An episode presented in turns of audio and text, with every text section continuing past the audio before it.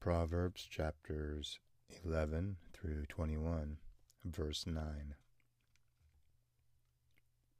The hypocrite with his mouth destroys his neighbor, but through knowledge the righteous will be delivered.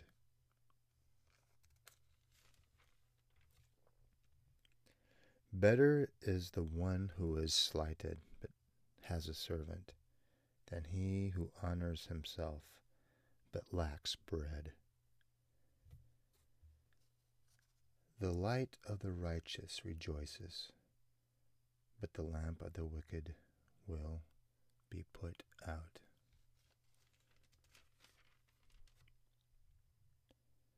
Fools mock at sin, but among the upright there is favor.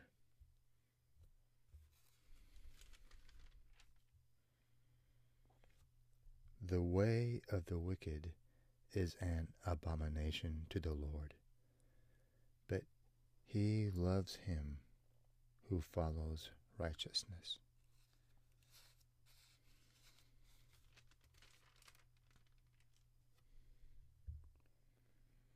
A man's heart plans his way, but the Lord directs his steps.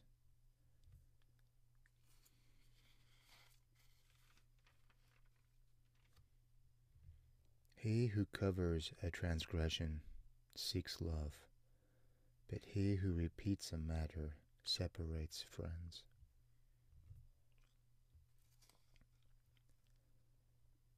He who is slothful in his work is a brother to him who is a great destroyer.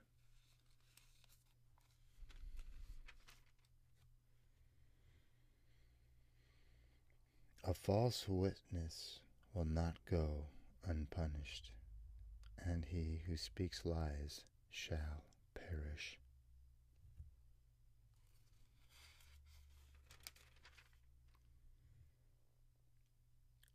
Who can say, I have made my heart clean? I am pure from my sin.